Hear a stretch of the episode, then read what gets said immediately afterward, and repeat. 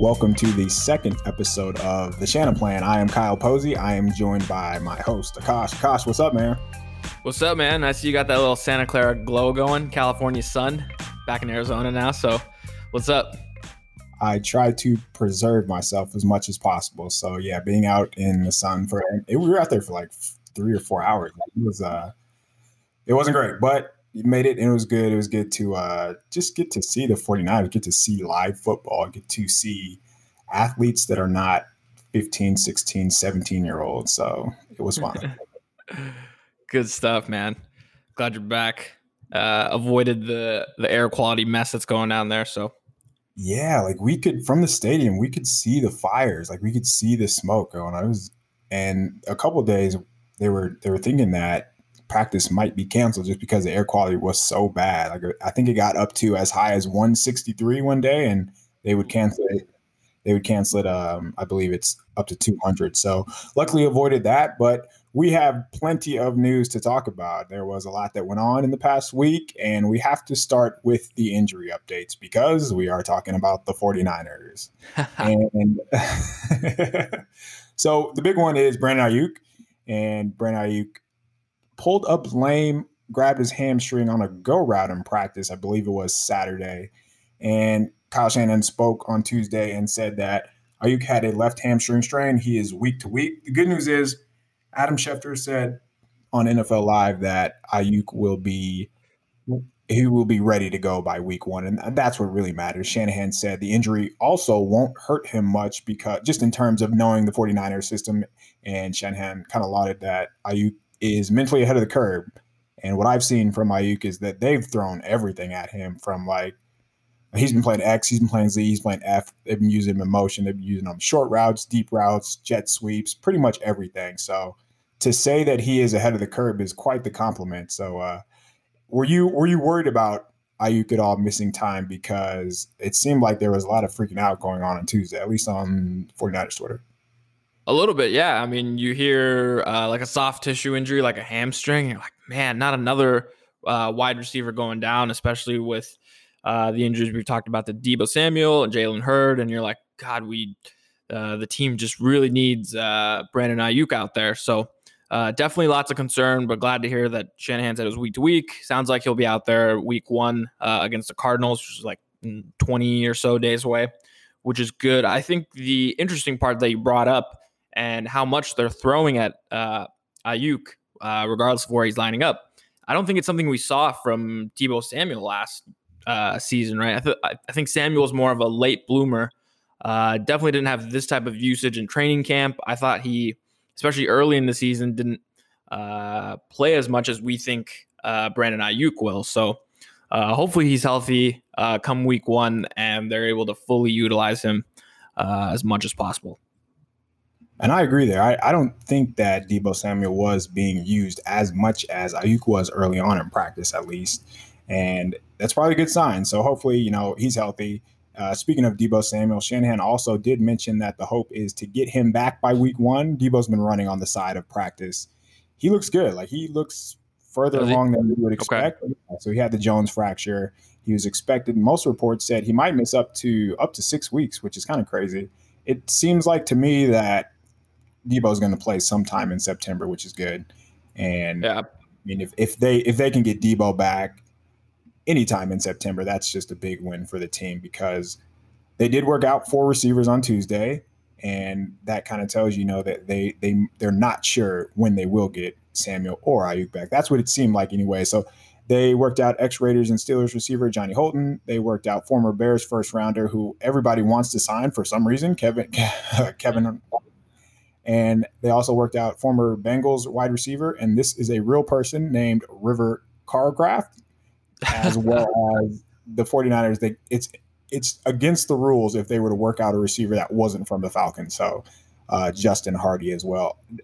Do any of those names do anything for you? Well, River sounds fantastic as a name. Sounds unique. Gets you uh, intrigued. Uh, but I mean, at this point, what receiver have they have they not worked out? I swear, every day they got like three or four receivers in the building. They're calling dudes. Uh, I compared this to you know when the Eagles had um, there's the movie Invincible. They had like the street workouts or whatever, and they had guys like try out like just random dudes like me and you. Um, I feel like this that's almost what it's like, right? There's rotating the the bottom of the receiver corps uh, with just dudes at this point. I, I had never heard of River Craft or whatever his name is uh, until today, and I was like, they making this up, but uh, clearly not. So uh, none of those guys really moves the needle for me. Uh, Kevin White, obviously, you know he was like a top ten pick. The athleticism is off the charts, but uh, I just don't see any potential with any of those guys um, that they're bringing in, and I, I, doubt they sign any any of those four names that you mentioned. Yeah, White has just a brutal injury history. He, yeah. Two leg fractures, and he also has a shoulder fracture. He's never played more than nine games in a season. Holton would be like the one guy that I would you know consider. He's six three. He can run. He I believe he played against the 49ers last season. Yeah. Uh, he spent the first three years of his career in Oakland, and then last year was with Steelers with the Steelers. Um, like River, uh, River. I can't like his name to me just is so ridiculous. Uh, River Cracraft. He is 25. He spent time with the Broncos and the Eagles. He was waived this past April. I think he has like one career catch for 44 yards in like the last game of the season last in 2019. And then Hardy had has played under Kyle Shanahan. Uh, Hardy has 19 receptions for 195 yards.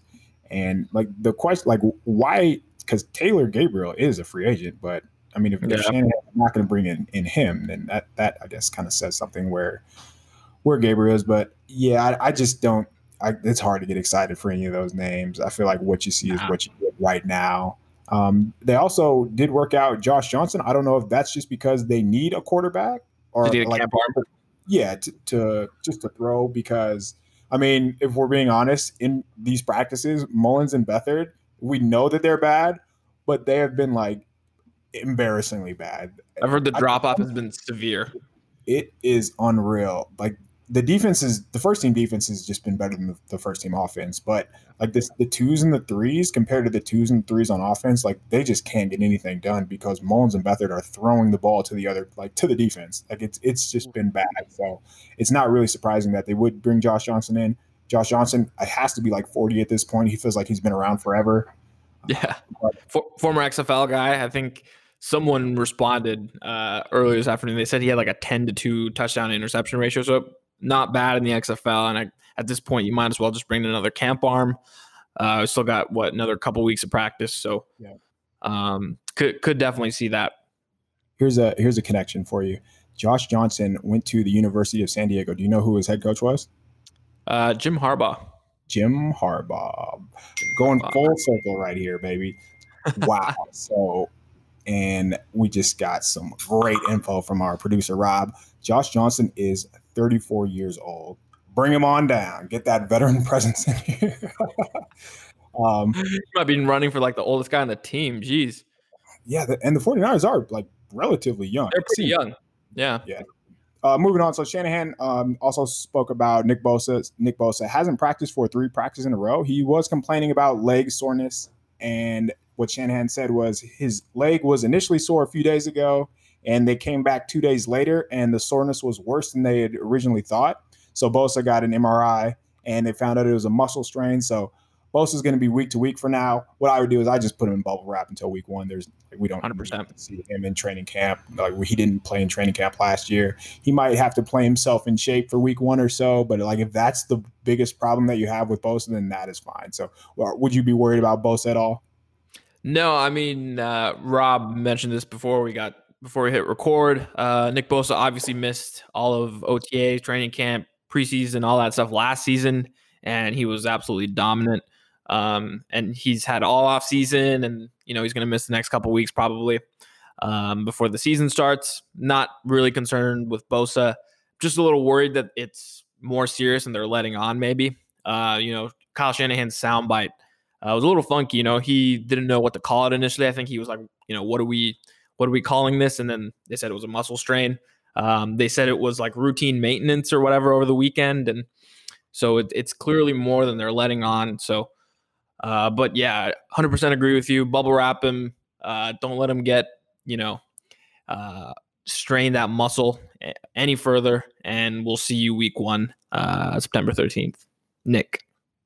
And Shanahan did say that this year more than ever, he's going to keep things closer to the vest because usually him and John Lynch are very open. And yeah. with everything that's going on right now, because there are no preseason games, they want to keep things under wraps, play it close to the vest. So we're probably not going to get as much information as we're used to getting. And that's all right. I mean, it's not the biggest deal. The only thing that matters is if 97 is active on week in, for week one. So Yep. Dee Ford is day to day. He had a calf irritation. So I actually saw this. I got a good look at it. It, would, it happened during one on ones on Saturday. Ford was going against Mike McGlinchey, and I, something happened. It looked like nothing. It looked like maybe like a cramp in his calf. Something happened, and Ford tried to run it off during the drill, and he nothing worked. It didn't work. It, whatever happened with his calf, and Ford just eventually decided to shut it down. So he is day to day. He has a calf irritation. We're going to talk about Ford a little bit later. I, can we rely on Ford? Calf irritation. I, I don't think I've ever heard of that kind of an injury before. Uh, you usually hear about strains or pulls or tears or whatever. Irritation. My God. I mean, the soft tissue injuries with Dee Ford have just been like endless. Um, it's just like one thing after the other. I feel like when he's on the field, he's an absolute difference maker. But just you know, his biggest thing is is he available? Can the team depend on him week to week? And so uh, again, this is day to day injury, so I'm not sure the you know what the level of severity is, but Jesus, hit him too. You you might as well just bubble wrap him at this point. Yeah, like there's no point for him to practice. No. Just roll him out there yeah. on third downs only. Like that's the only time he should play. So yeah, that I mean, what what stood out to me is all these one on ones that are going on. Ford is the only person to get hurt on both sides of the ball. So I think that kind of answers our own question for us. Right. Um, yeah, they're gonna have to they're gonna have to be careful with him because they do need him. They they have injuries up front on the defensive line, and the drop off from Ford to the next rusher is pretty significant. Somebody has like I've gotten a couple questions about you know Dion Jordan who was hyped up when he, they first signed him, and I honestly don't think that he's won like a single rep all practice in like the uh, the week that I was there. He's he's for lack of better words, without sugarcoating, he's just not a good football player. And I, I, I would be very surprised if he made the roster. Uh, the, the most notable thing that Jordan did all week was start a fight with somebody. I think it was Jaryd Jones-Smith. So it was a one on one rep. Uh, Jordan lost, shocker, and after that, he he just like swung at Smith. Like there was no reason. Like he, he just got mad and swung, and then they broke it up. But like that's the most action that Jordan had all week. So uh, for those wondering how Dion Jordan looks, it is not going well. Yeah, I remember the victory lap this fan base took as soon as they made that signing. Usually, know when you sign a pass rusher in like you know July, uh, what you're gonna expect. And God, yeah, like you mentioned, I don't think anyone's brought him up. I haven't heard a single thing about him outside of that fight, so it's probably safe to assume he's gonna not make the 53 man roster. The, the other person that didn't practice on Tuesday was Raheem Mostert, but he's all good. Shanahan said Raheem definitely earned it and that they were just giving him a rest day. He looks great. I don't think there is anything to worry about there. The good news with Mostert is so we're not allowed to put it in print how the rotations are going, but Mostert is receiving all of the first team carries. And I mean, if fantasy is your thing, go all in on Mostert because he is going to be the guy. And I've never been more happy because for the life of me, Tevin Coleman, if he start if he starts on if he starts the first series and gets the first carry, I feel like Shanahan should be deducted pay every time that that happens. There's, there's seriously no reason for that to happen. Uh, Raheem Mostert is just so so much better than Tevin Coleman. I I sent this to Rich Madrid because we actually have like a running text thread of just all the bad plays Tevin Coleman makes. And there was one play in practice where so they ran like stretch right behind this guy named Trent Williams and there was a giant, giant hole. Um, Tevin Coleman could have easily had like 10, 20 yards. Instead, Tevin cut back to the center and like just cut, uh, or he uh, gained like two yards. Seriously, anybody else could have gained like a first down on that. I just I have no idea what he's thinking. He always does this, but I would think about putting a clause in Shanahan's contract related to Tevin Coleman. The next injury update we have so DJ Jones was cleared for the concussion protocol. So he initially had a shoulder injury. They found out that that was okay. So no long term damage there. And then DJ Jones found out that he had a concussion. So he cleared the concussion protocol, returned to practice on Tuesday. Jordan Reed also practiced for the first time on Tuesday, and he supposedly lit Jaquiski Tartt up, and that is not an easy thing to do because Tartt is a very good player. Yeah, he looks dry. Apparently, uh, looks like that. You know, if if he's going to be healthy, that like, and you can just tell by who they have signed. They signed Erik Swoope, and who who is like an athlete, but Swoope? you just tell by they're bringing in. yeah, I got some some quality comments on that, by the way. Thank you yeah. very much. Um, but if they're it, those are the type of athletes that they're trying to bring in. So um, if Reed can just give them anything this year, that would be a big, big boost because Ross Dwelley is not that guy. And there, there's just a big difference between um, Jordan Reed and essentially everybody else. And, and, George Kittle actually spoke about Charlie Woerner today, and he said he had some high praise for Woerner. He said that Woerner is further along than he was as a rookie. I mean, there's, you know, the typical, you know, gassing yeah. a player up. Yep. But Woerner is very, very good against the run. Like he's a strong dude, and and you can tell he's like a legitimate good blocker. He actually beat Tartt a couple times in in um, just routes when I was there, but he, he something's missing there, and I wouldn't be, I wouldn't count on him him in the passing game. But it's nice that they have a, a quality, um, just a quality backup tight end. So let's um let's kind of segue here to oh yeah Earl Thomas. That was that was the thing that came up today. So it's we if somebody's released instantly the 49ers are going to be interested like that's just how the internet works it seems yeah. so on when earl thomas was released for punching his teammate on sunday um Ian Rapoport said that the 49ers are going to be uh, expect the 49ers to be interested and I don't know if you two you guys know this but Rapoport kind of just throws stuff at the wall and hopes it sticks. Like that's how I feel about him. I yes, he has sources. Yes, he breaks a lot of news, but he puts out so much stuff that that just doesn't you know resonate. It's just not good information, and you can tell people kind of feed him stuff. So Kyle Shanahan spoke about Earl Thomas today, and he said like, no offense to Earl, nothing against Earl, but there just wasn't any interest. We have our team, and to me, the safeties have been like the best position group so far. So that it, it didn't really make sense to bring Thomas in. Like the, the reason, the only way you would probably sign Thomas is, hey, we're to sign you on like a one year minimum vet because the there's just not room to sign him, which is a good segue to George Kittle. So, Akash, you've been hammering this home today. What do you think about Kittle's contract? So let's let's kind of talk about the details of that. So the over the cap broke down, you know, year by year, base salary, guaranteed salary. How does that look to you? They did. So, uh, you know, it's been a couple weeks since they announced George Kittle's deal. Typically, when these numbers come out, they hit you with the the years, the total total value, and the guaranteed money, right? And those numbers tell you a little bit. They give you an idea of the overall kind of structure of the contract. But in order to really evaluate it, you got to know kind of the year to year cap hits.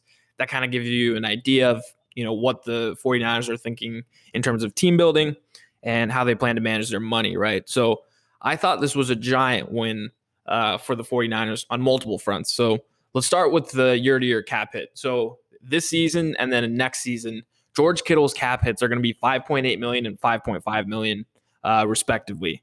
That's a really, really no, low number, especially next season uh, when you know the cap's probably going to drop uh, just because you know uh, revenues are lower from from COVID nineteen. I think the cap floor is set at like 175 million, so ha- so it has a chance to go up from that, but that would be the lowest it can go. So you know, keeping George Kittle at five and a half million next year, huge win for the 49ers, especially with the you know the laundry list of free agents they have. Trent Williams, Kyle Juszczyk, Richard Sherman, and Ahkello Witherspoon, like the list goes on. So there, there, uh, I think there's 26 unrestricted free agents. Whew, my God. Um, yeah, so so with that many free agents, keeping his cap number low gives them flexibility to re-sign some of those guys. Um, and then obviously, you know, through the life of the deal. So in 2022 to 2025, um, those the cap numbers range somewhere between you know 16 and 18 million, depending on the year. Uh, the cool part about George Kittle's deal that I think is a win for Jack Bechta's camp. Uh, so in 2022 and 2023 basically the 49ers have to guarantee his salary a year before. So for 2022, they have to guarantee it in 2021, and uh, same thing for the year after that. Uh, which essentially, like Kittle mentioned, it gives him the flexibility to not be worried about you know his year to year cash flow, and he can go out there and play uh, as hard as he possibly can. So that's a good thing. Um, realistically, the 2024 and 2025 salaries have no guarantees in them. So the 49ers, in theory, if they wanted to, if Kittle has some major drop off, uh, they could walk away from George Kittle at that time, which I think he'll be like 32 ish, something like that. So, in theory, that would be the first time um, or first year that possibly they could uh, get rid of his contract. Um, so, I think, you know, it was a win uh, for both sides, definitely. I thought the 49ers, they structured it really well. Um, there's per game roster bonuses in there. I think it's like 500,000 every every year, uh, which I've talked to Joel Corry, who's a former NFL agent. He said that the 49ers are one of the few teams that put in per game roster bonuses. So effectively, if Kittle's active every game, he gets what, like $32,500 or something like that. Um, and every time he's not active, they get that money back, right? It counts back towards their their cap. So not many teams have the flexibility to do that. And somehow the 49ers continue uh, to have the leverage to be able to put that in place. Um, and then the second thing that I thought was really unique that Paraag Marathe put in place was an option bonus.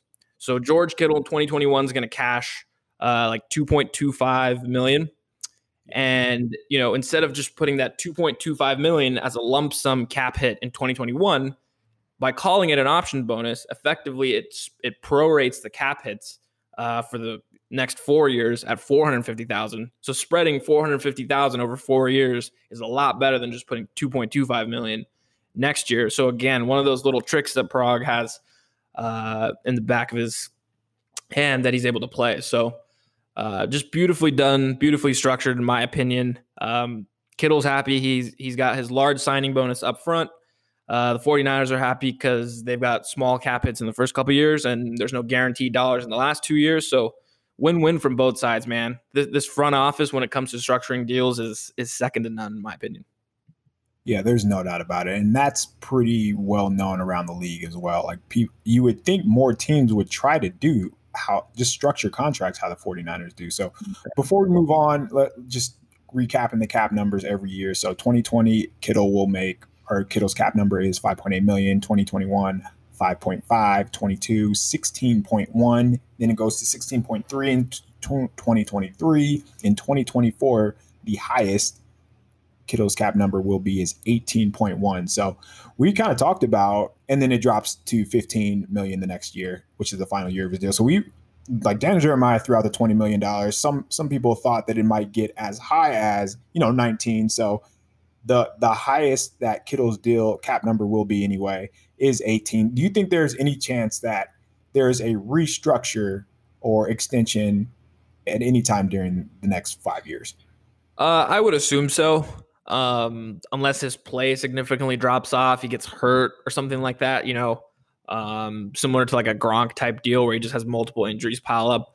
Uh, assuming he just stays at his level of play, I would assume that after like the 2023 season, there's a restructure. Especially at that time, you figured the cap's probably like skyrocketed, new TV money's flowing. Um, we'll, we'll be well past you know COVID, so uh, revenue should be streaming in. And so I, I, anticipate at that time would be when Kittle and the 49ers look to restructure or, you know, extend depending on what his play is like at that point. Okay, last question. Is there any chance that, let's say, age 31, age 32, Kittle is putting up like 500, 600 yard stinker seasons? Will the fans ever turn on Kittle? Is that possible? No, no, I mean he he walked into the press conference today with a, a Kittle Bosa face mask. I mean, this guy's beloved by the franchise. Hell, they had a hashtag pay George Kittle going on for like a month to try to get this guy paid like he was like he was their brother.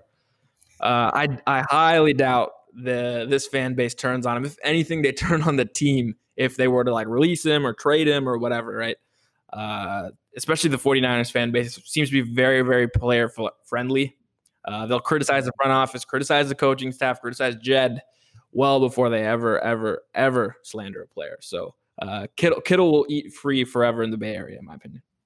So, in addition to the Kittle Bosa face mask, he was rocking a Bud Heavy T-shirt to the press club. He had like a giant beat, like this is Budweiser. I don't know if you guys saw that at all, but he had like yeah. a Budweiser tee on, just yeah. like at his press conference. So, I mean, it'll be very hard especially to, for the fans to turn on him, just because by the time that happens, by the time we get there, that's like two or three, four more seasons, and he's just going to rack up some some big numbers coming in. So let's move on. The 49ers announced on Tuesday that there will be no fans in attendance at Levi Stadium for week one. They did leave the door open for later in the season. So week one happens on September 13. The next home game is October 4 against the Eagles, which is a primetime game. Will we see fans in the stadium by October 4? Highly doubt it. Um, you know, just the whole fan situation is just weird to me. Um, just because you know some teams are allowed to have fans, like the Kansas City Chiefs. I think they're going to have what like thirteen thousand fans. Miami Dolphins are going to have fans on opening weekend, uh, but a lot of teams aren't. So it, it's weird to me that the NFL isn't just having like a straight like okay, you either you know no one's got to have fans or everyone should have fans or whatever, right? Just make it uniform, make it uh, fair competition for all these teams. Um, but to answer your question, no, I don't think so. Um, just because, you know, the 49ers in Santa Clara County, uh, they're in California. I just don't see them uh, having, you know, five, 10,000 people uh, fill up the stadium. I, I just don't think that's realistic this year, but especially week four, which would be like what, October 4th or something like that. Um, yeah, just, just don't see that happening. Are you saying that the NFL is inconsistent with their rules and methods? I would mm. never such admit anything like that. yeah, uh, like yeah. why wouldn't why wouldn't you have like just one uniform rule for every team? Yeah, why not?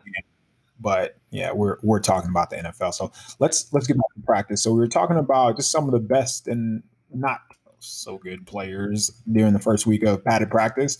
The obvious winners were, I mean, Trent Williams is, I don't know what else there is to say about him. I would make a strong argument that he is the best player on the team. Yeah, Probably not going to be a popular answer just because of Kittle and because Nick Bosa. So in these one on ones and even in team drills, like Bosa is giving him everything he has. Like he's trying to beat him in every which direction, and it's just not working. it's really amazing to see. So Bosa, most guys, he he can get underneath them and just kind of bull rush them back. He tries to do that to Trent Williams, and Trent Williams just doesn't budge, man and you just don't see that. And we're, I'm, Nick Bosa is easily one of the be- three best edge rushers in the NFL. Like that is yeah. not really debatable in my mind. But just against Trent Williams, man, he just doesn't stand a chance. And I think that says more about Trent Williams than it does Bosa. Uh, Williams said there's a ton of absolute monsters on both sides of the ball, and I think Williams is the best of the best. The other guy that really stood out to me was Raheem Mostert, and we kind of talked about him a little bit, but he I mean, he just does everything really well. I think he's getting better out of the backfield. He's he's caught a couple touchdowns in practice over the over the week, just as a receiving touchdown. So I'll be interested to see if he does have more receptions out of the backfield. But He, RB one, and we don't have to talk about Tevin Coleman ever again. Has, um, has anyone gone from out of love to like revered by the 49ers fans that quickly? I mean, like two months ago, they were like, trade this guy. He wants out. Like, we don't need him. And now he's like RB1, start that guy, give him 200 carries. Like, whew, man, the flip flop there was was unreal. Yeah. But I think you texted me, you were like 31's the best back on the team. Like that it's not it's not particularly close. So that no, that was that was funny just because when when he first of all, he was severely underpaid. There's no arguing that just based on what he did. And yes, it was over nine like nine games or however many games it was. But he deserved a raise. Like you, when you play well, you deserve to be compensated. And because he asked for, like, that's the only reason fans were mad because he asked for compensation. That was enough to, what are you like? Put put the team first. You haven't done anything. They're just like screaming at like nothing. Don't even yeah. know why they're mad, but they're mad and wanted Raheem Mostert off. Well, Shanahan made you anyway. You're not going to do this. You're not anything without him. And now, yeah, it's like I'm a Mostert, Mostert, greatest back ever. Yeah, um, I mean, it, it's it, like we've talked about this. I think it's a perfect marriage. Uh, he's uh, awesome in Kyle Shanahan's system. He's just that ideal one cut and go back. Uh, he's got the speed. He's got the vision. Um, and last season was kind of his first full healthy season. Uh, you know, he mentioned the offseason he's trying to work up to like 200 carries. So hopefully Kyle gives him that. Um, we should probably place a bet on if Tevin Coleman gets the first carry uh, to gain like two yards.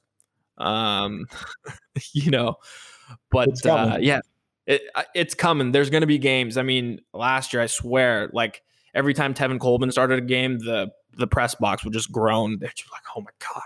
Right? And you're That's not supposed to root. You're not supposed to root, but everyone would be like, "My God, Tevin Coleman again? Like, why?" So, but uh, we'll see. Te- Tevin must have something on Kyle. He oh, might. for sure.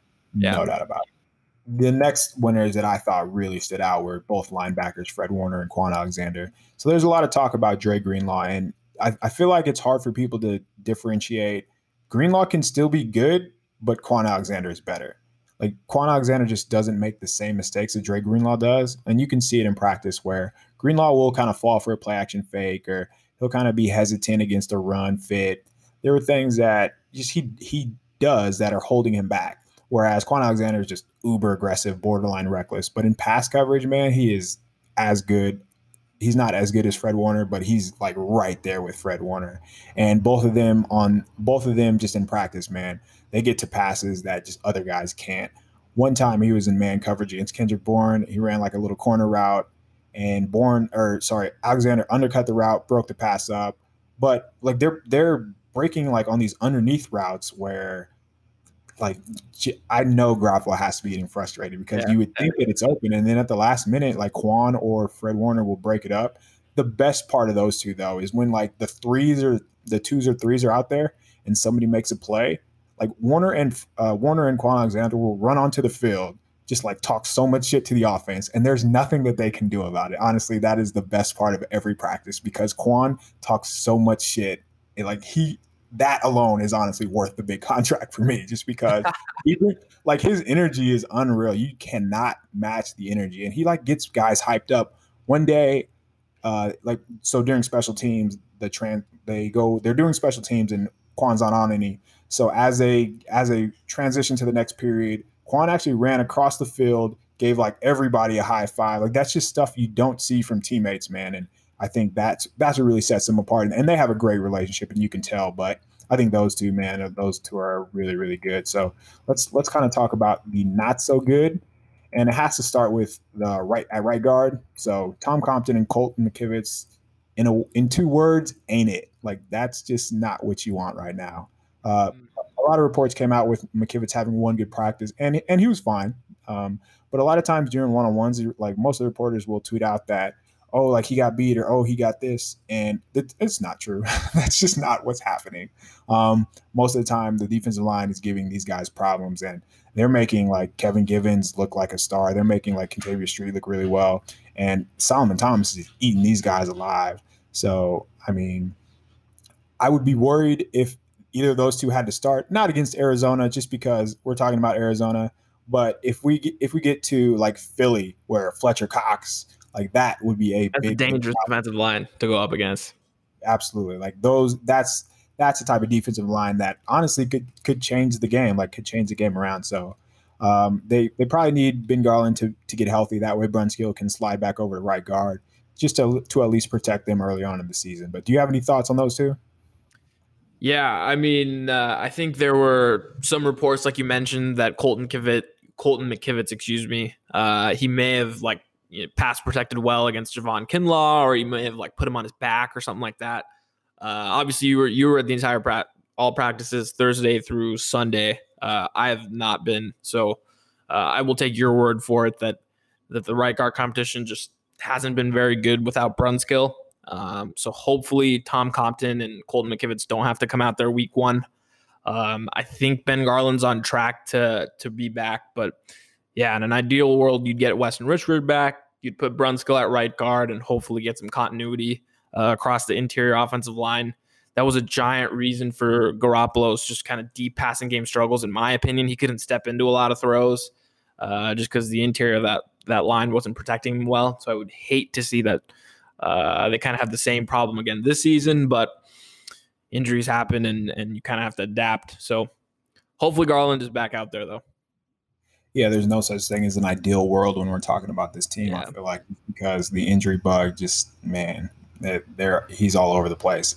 Uh, the next the next quote unquote loser that I would bring up would be Dante Pettis. Man, he he just continues to struggle. He had he had a really good day on Tuesday. I think we recorded it recorded the podcast the day after. Since then, he's been he's been Dante Pettis. And I hate saying that because I, I do think he's very talented. I think he's actually one of the few receivers on the team that could be a vertical threat because he has been able to run by like Emmanuel Moseley, Jason Verrett, Richard Sherman, but he he's not going to catch it. Like that's as simple as it, you can put it. Like he's just not going to catch the ball. He had a step on a couple guys, didn't hang on. He still struggles with contact. Um, Moseley and Verrett can stay in his hip pocket on like in breaking routes or comeback routes. He's just not consistent. And I mean, I know everybody wants him to do well. I mean, I am I'm like one of the biggest Pettis fans because I do think he's so talented, and which makes it so hard to give up on him but he's just not making plays. It seems like the timing's still always off with him and Jimmy Garoppolo. And honestly, it seems like the team has gotten more production out of guys like Shawn Poindexter, JJ Nelson, Tavon Austin, which to say that out loud is just like that's all you need to know how Dante Pettis has. So, what, how do you feel about Pettis? Yeah, I mean, I think we recorded after the day Pettis spoke with media, and legitimately, just you just feel bad for the guy, right? He sounded like down at, at the presser uh, it looks like he's just kind of like uh, searching himself, just trying to find himself on the football field. Um, and today, especially with Aiyuk out, you you kind of wonder, okay, who's going to be running with the ones outside of uh, Kendrick Bourne? And I think it was uh, J.J. Nelson that ran with the ones today. Um, so so Pettis just isn't getting the uh, reps that you'd expect, and and like you mentioned, I don't think he was very good outside of that one practice. And honestly, does he make the 53 man roster? I mean, yeah. And it, it so I I thought he would initially I thought he would make the roster just because the talent, but you can tell that cornerbacks like they have to respect JJ Nelson's speed, so that allows him to work underneath and that also allows you to have you know the little play action shots that Shanahan likes to take down the field. So I wouldn't rule out Nelson or like a guy like Tavon Austin making the roster over Pettis. Yeah. But you you have to swallow your ego as a general manager, admit you made a mistake, and that plays just as big as a part um, in the evaluation. I feel like so we'll see if that happens. Um, moving on to the winner, the last few winners, we talked about the interior defensive line. Yes, a lot of that can go to some of the woes on the offensive line. But I do think, you know, just Thomas, Givens, Street, and even Kerry Hyder all played well. And I think the defensive line, the depth is much better than it was a year ago, and we'll be able to see that. You wrote a piece on Emmanuel Moseley. Moseley has been awesome, man. He's just so good. He he just doesn't give up anything. And on even the plays, like Aiyuk, Aiyuk was able to get a step on him down the field, but Moseley has like the closing speed. And like he, if I would have to be really nitpicky on, you know, where Moseley is bad. Like obviously he's not going to be Deion Sanders. He does have to improve like a little zone awareness here and there on certain route coordinations, but in man coverage, man, he's just I, and this might be a hot take, but if if you were to tell me one cornerback that I would trust on the roster to get a stop on third down, including Richard Sherman, I would take Moseley just because I think that he has like the athletic tools and the awareness, man. And talk about your piece though. Yeah, no. So uh I was just inspired by the fact that Robert Saleh, Kyle Shanahan, uh, these guys have continually said that the right corner spot is an open competition, right? You and I, especially, we are Emmanuel Moseley, like we lead the Emmanuel Moseley fan club, I feel like.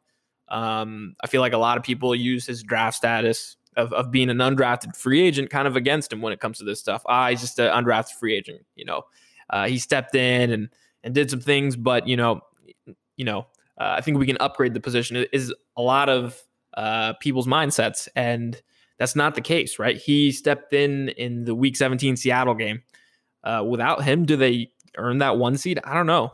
Then in that playoff game against Stefon Diggs, after Ahkello Witherspoon was getting torched, again stepped in and he held like Thielen, Diggs, and Rudolph to like three catches the rest of the game. Uh, had an interception in the NFC Championship game against uh, Aaron Rodgers, and you know he had the third and fifteen uh, blunder in the Super Bowl, um, and I think he, you know, he had the mistake the same way Jimmy Garoppolo had a mistake on the offensive side, right, overthrowing Manuel Sanders. But you can't let a single play in a, in that big of a moment cloud your judgment of a player's kind of entire season. And Emmanuel Moseley, you know, we like success rate um, Emmanuel Moseley had like a 62% success rate last year, which was was it like top 10, top 15, something like that. It was higher than Richard Sherman's. Higher the higher than Richard Sherman's last year. And so um, there was a stretch there, weeks five through 12. I think you'd put this out where he was starting. He was PFF graded him like a top 12 corner. So I- am surprised they just haven't said, hey, Emmanuel Moseley is going to be our, our starting corner, you know, and give him the vote of confidence, right? So that that was what that was about. I think, you know, we look at it as like, hey, it's just roster evaluation. It should be pure like meritocracy. The best player wins out. But I feel like there's just more roster politics than that, right? Um, just being a Ahkello Witherspoon third round draft pick. Um, similarly, you know, how we talk about Dante Pettis being a second round draft pick. And then Jason Verrett, he got like a three, four million dollar deal. So it feels like the the defensive coaching staff as well as Shanahan are pushing, you know, Witherspoon and Verrett in this competition against an undrafted guy when I think they should just give the best guy the reps and, you know, and let Verrett and and Witherspoon run with the twos and threes. But yeah. Yeah, Witherspoon's confidence is still pretty shaky. So he he's just up and down every yeah. day. So yeah. One day he'll good practice, and then the other the next day he'll just get beat. So I don't I don't really think that they can rely on him. Verrett, some days again, like some days he looks really good. Some days he looks like Verrett of old, where like he's just he's getting interceptions in one on ones, which doesn't happen. So like that kind of tells you what kind of talent we're dealing with. But in team drills, it seems like he's still a little shaky, still a little hesitant. I'm not sure he still trusts himself. Like with all the injuries, it makes sense. And like I'm like the biggest red guy on the planet, but Moseley is better than him, and you can see that when they practice. You can see that Moseley just has a different level of aggression and a diff- different level of confidence, and that allows him to just make plays on the ball. So I, I, I am pretty confident that Moseley will start. Um, I think it's nice that you know they have these options like Verrett and Witherspoon because those two would probably start on a good a good amount of teams. Like probably, probably. But, man, Moseley Moseley is just he he is as close to a star that you know I that that I could see. Like for for everything you mentioned about Moseley, you that was the first time playing in the NFL. Yeah, yeah. Like he was he was a I think his success rate was ninth in the NFL, like 62%, and Sherman's was 53%. So success rate, the difference is between that and completion rate. So if you give up a, a pass on third and six for four yards, that is a good play. The completion percentage will go against you, but like that is what we want. Like give up a catch all you want. If it doesn't, if it's not a good play for the offense, who cares? And Moseley just didn't give up anything. So I, I'm I'm really confident in him. And I think just he he's also just a perfect fit for this defense because he's also very aggressive against the run. And yeah. sometimes he's a little out of control, but I would much rather have that than somebody passive. And and you see it during practice where uh Verrett or Verrett just gets blocked too easy and he just doesn't look like he's very interested against the run. So yeah, I, I think that you know I'm very confident in Brett. Let's uh let's talk about the rookies. And one of the winners that I did have, um, it was Aiyuk, And I just want to kind of segue with to Aiyuk. He was looking amazing. Like he was looking very, very good. I don't want to say like amazing. He's not like a world beater, but you don't expect that from a rookie right away anyway. But what I did see from Aiyuk is so he is what I would call a quote unquote above the rim guy. He is making like if a pass is thrown up in the middle of the field, like he will go up and get it. You don't really see guys do that. Sometimes guys are timid. Sometimes guys have alligator arms. That's not Aiyuk. He, like I mentioned, he wins down the field guys don't do that on this team. Like that's what really, really separates him. There was one route I remember where so it's him and Kendrick Bourne running a vertical route. And I had to be like five yards in front of Bourne. Like that, his speed is unreal. He can flat out fly, man. Yeah. And it kind of speaks to Moseley's speed, but Aiyuk has like a step on all of these guys. And he's been getting jet sweeps. He's been winning underneath. I, what's what's even more surprising is that Aiyuk's chemistry with Jimmy Garoppolo is really good. And to see that early on, is pretty promising. So hopefully this hamstring doesn't linger because you never know with hamstrings. But man, I, I think Aiyuk can be a really really good player. Uh, yeah, I mean, it helps that he has like what an 83 inch uh, wingspan or whatever. So though over the middle of the field, those throws where you know Jimmy Garoppolo isn't exactly like 100 percent accurate, Aiyuk's gonna be able to make those plays that some of the other guys on this roster just aren't. Right. Uh, he ran a four five at the at his pro day, but um, I think he was like hurt or whatever. So I think he actually runs faster than a four five, uh, like game speed. So, like you mentioned, you clearly see that when uh, in team drills when he's running vertical routes and things like that. So Uh, super super excited for for Aiyuk. Um, I think you know. So was it uh, Levin who on a on another Niner Nation podcast said that he might be the best receiver on the roster already? Like, how yeah. long is it before we think like that's the case? Yeah, I I would imagine, and and it just depends. It's going to depend on his usage, but you can just tell what he can do. Nobody else can do, and I think that's the best, like the easiest way to describe it. Like he can win in ways that other players on the roster can't and if he runs a four or five, I would love to know what the other receivers run because there's no way in hell that he runs a four or five. He must have just rolled out of bed that day and just didn't stretch or anything. I, I believe they timed him in like 21 miles an hour, like upwards to like low 22. So he, he can fly. And um, moving on to Javon Kinlaw. So Kinlaw has been would the best way to describe him is be a work in progress because he flashes occasionally like different different sorts of moves, like a rip move or like a hand swipe. But for the most part, Kinlaw is just not there yet as a pass rusher, which is to be expected. He's just a large human being and he's he's used to overpowering guys, and that worked in college, and that is not working in the NFL.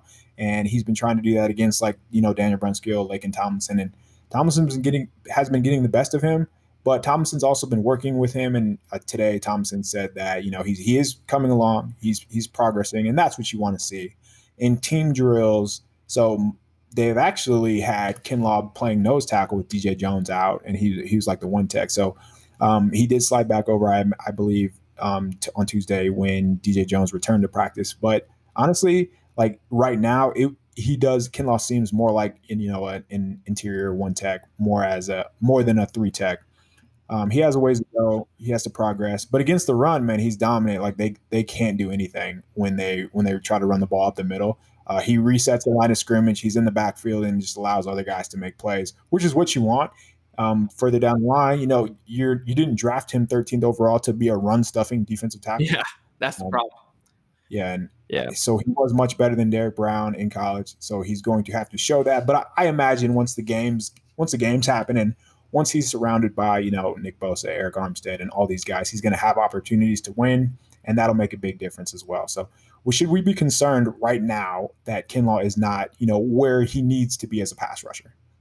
Uh, a little. I think. I think the way you describe it as work in progress is probably the best. Um, would you? I would imagine he's a two down player out of the gate, right? He pl- probably plays first and second down, probably pass rushing downs or like passing situations, he's probably off the field, I would imagine, right?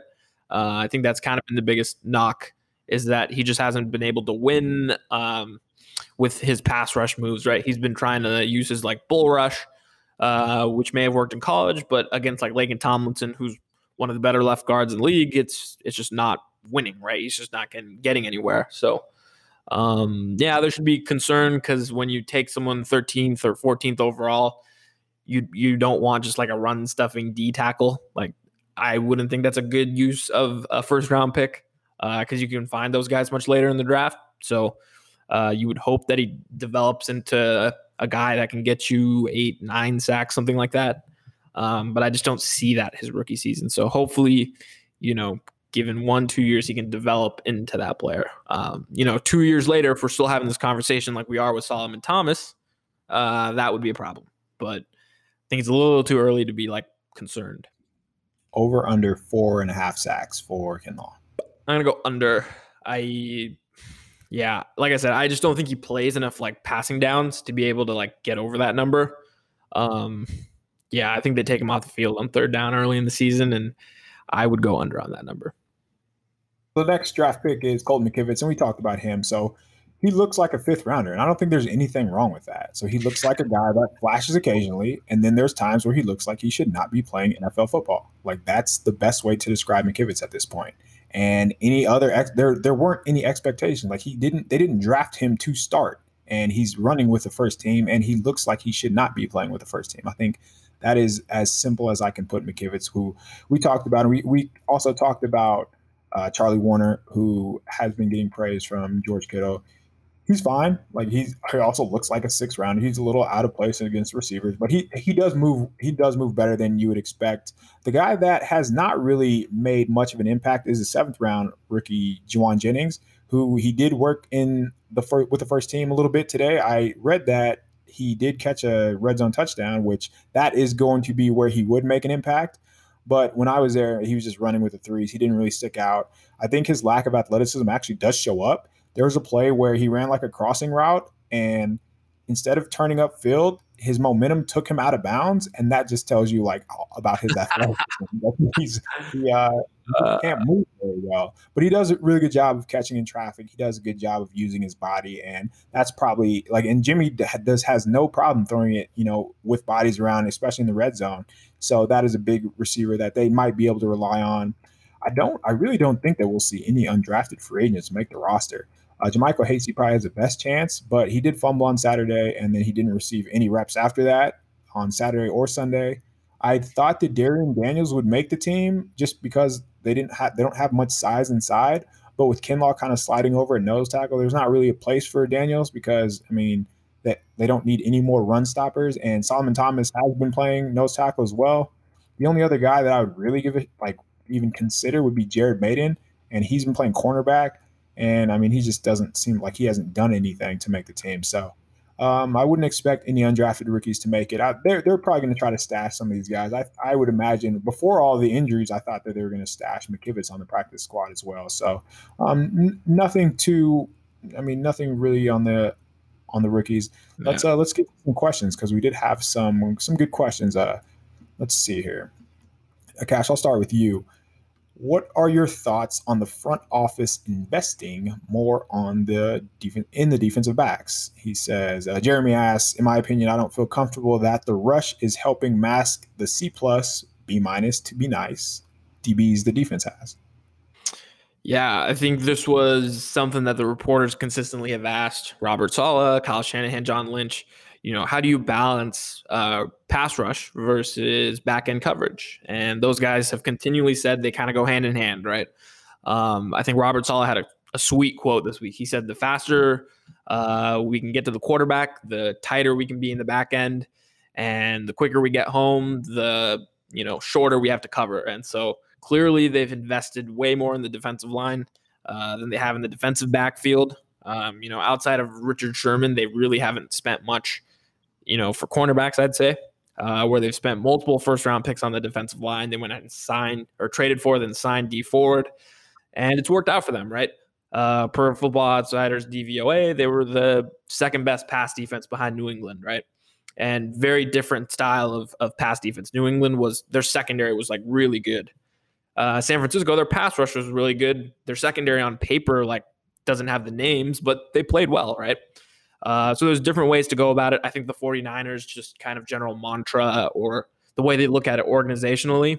We're going to address the pass rush. We're going to get after your quarterback, and we're going to try to play tight coverage as well as we can. But just given the salary cap, given the draft assets, just given how the pie works, you can't have stars at every single position, right? It just you just can't. So they're they're telling you that hey, we're going to invest in the D line and we're going to you know, do the best we can in the secondary. So, according to the mentions that I see on Niners Nation, you are able to have stars at every position, and the 49ers should indeed sign every free agent that becomes available. I do think that the 49ers will make a move for a cornerback in the free agency next year. I would imagine that's the direction they go because yeah, it is it is kind of interesting that they haven't really made a move at cornerback. I do believe it is one of the most important positions, but I mean they've they've done they've put so much into the defensive line that it's made that pretty hard to do. So it'll be interesting to see what they do with Dee Ford next year and how um, just how how they spend. Speaking of Dee Ford, uh, next person Sean asked I think Dee Ford is the key to the 49ers having an elite pass rush. My question is, what is Ford's knee status and will he play a full time role during the season? Sean, and he made sure to mention that he is from Vancouver, Canada. So thanks for the clarification, Sean. That was very important. Yeah. uh, shout out uh, that he's from Vancouver, fellow Pacific Northwest guy, Sean. Um, on Dee Ford. So he had an offseason knee procedure. Uh, he said he feels great, feels 100%.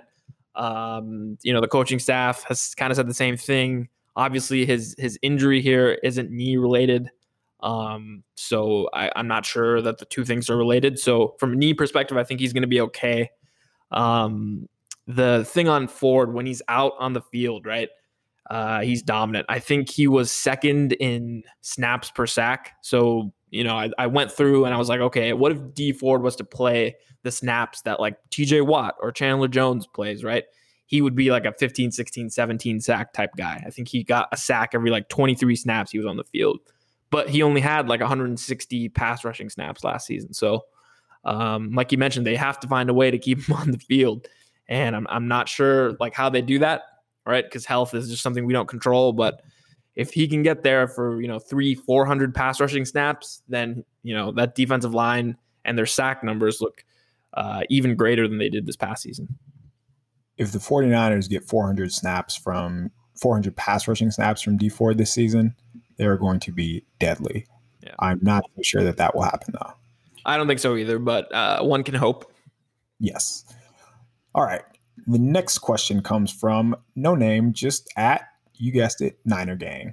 He Niner wants to know honest opinion on the wide receiver room. I think we have one of the deepest with Aiyuk, Deebo, Taylor, Bourne, Pettis.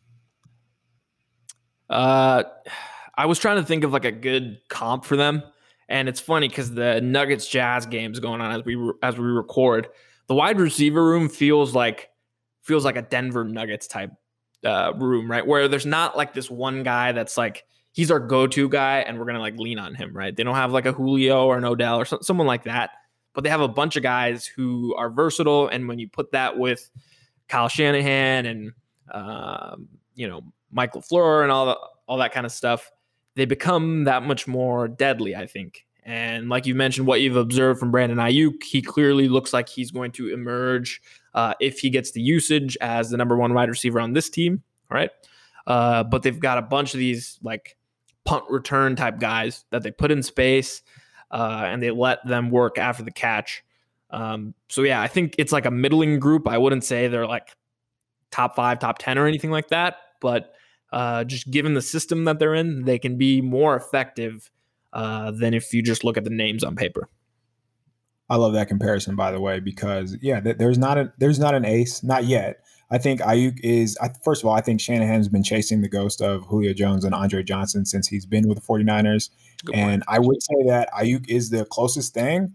But yeah, I mean, there's no way that you can't say that after a few practices. He has so much more work to do to get to those guys. Those guys are obvious Hall of Famers.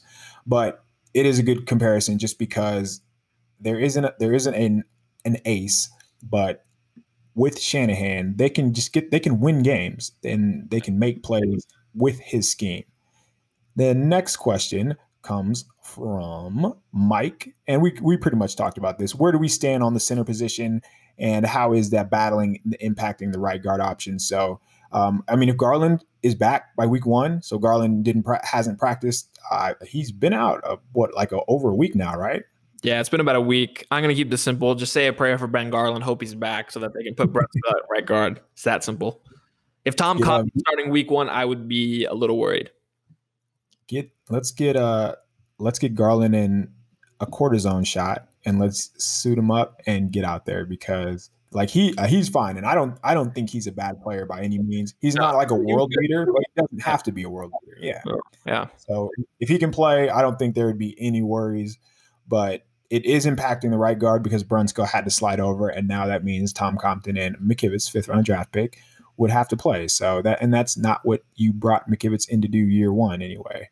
Yeah, and right. that. So the last question comes from Gurjit. Uh, Gurrit, I'm not sure how to pronounce his name. Who do you think leads will lead the team in receiving yards and rushing yards this year? So I think we can leave the rushing yards alone. If Raheem Mostert is healthy, he will lead the team in rushing yards. If Raheem Mostert is healthy and does not lead the team in rushing yards, I'm going to send some very hateful fan mail to the head coach. Who will lead the team in receiving yards though? Because that because there are plenty of options, and I don't know. So I would say, like as of right now, Trent Taylor would lead the team in receptions because he would just rack up a bunch of underneath yards. But like he's not going to be a guy that is going to break these starts. He's just going to get like five, six, seven, eight, twelve.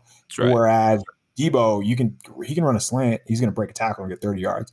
You can take a screen, 20 yards. You can get a deep pass for 40 yards. So I I would I would still if I were to answer the question, and I, I think Deebo does play in September, so I would say Deebo right now. Yeah. But how many like how many yards is leaving the leaving for the receivers? Because like Kittle's going to get a thousand, but what about after that? Yeah, so let's project Garoppolo to be like a 4,200 passer. You know, he was 39 something last year. I don't think he goes much over that. So 4,200 ish, right? If he's healthy the entire season. You say a thousand for Kittle, so you're left with about 3,200.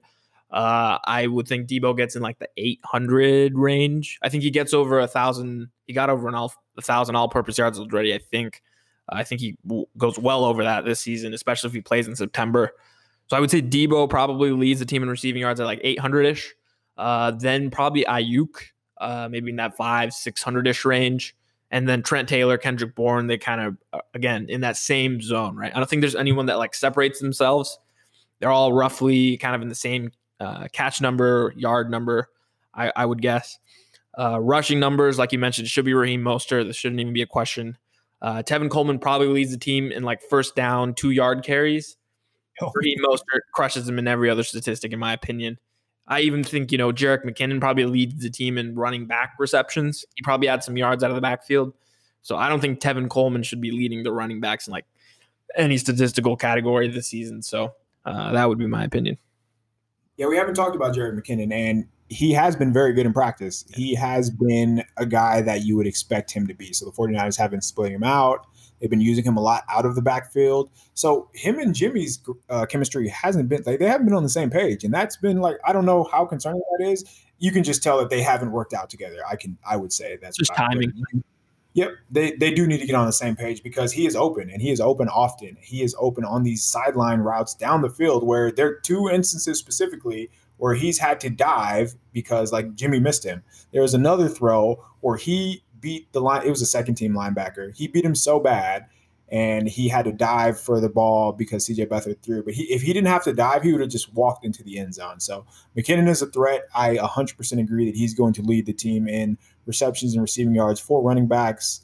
And I also agree that I don't expect the receivers to really differentiate themselves. I think it'll be Deebo probably high eights, maybe low nines. Yeah. Just depending on how much he plays. I would say Aiyuk is probably in the 600 range, and then Taylor is in like the Taylor and Bourne are both in the fives. And then, you know, it's going to be one of those seasons where like Aiyuk balls out one game, Deebo balls out one game. And then we'll have these games where, you know, Bourne has a couple touchdowns, Taylor has a bunch of catches, and they just rack up stats different games. And and that's fine. And and that's kind of how this offense is built. Receiver by where, yeah, exactly. And it's going to be that way until Aiyuk essentially is asserts himself when he's healthy. So yeah, I think I think we pretty much covered everything we can. I or Aiyuk, Akash, is there anything else that we need to talk about? No, I don't think so, man. We're what 19, 20 days away from week one. Uh, I think we're super excited. I think Kyle, especially after being down in uh, Santa Clara this week, he's got me amped up. He's got the fans amped up. I think, uh, yeah, I just can't just can't wait for the season to start yeah, I'm ready, man. I'm and I'm just it's it's cool that we're getting closer and closer and that there's actually legitimate football talk to be had. So thanks for listening to the second episode of the Shanahan Plan, the Shanahan Plan, the Shanaplan. Give the name some credit. I am Kyle Posey. You can follow me on the Twitters on KP underscore show. Akash, where can we follow you? Uh, at Akash Anav, so A K A S H A N A V. Thank you and go Niners.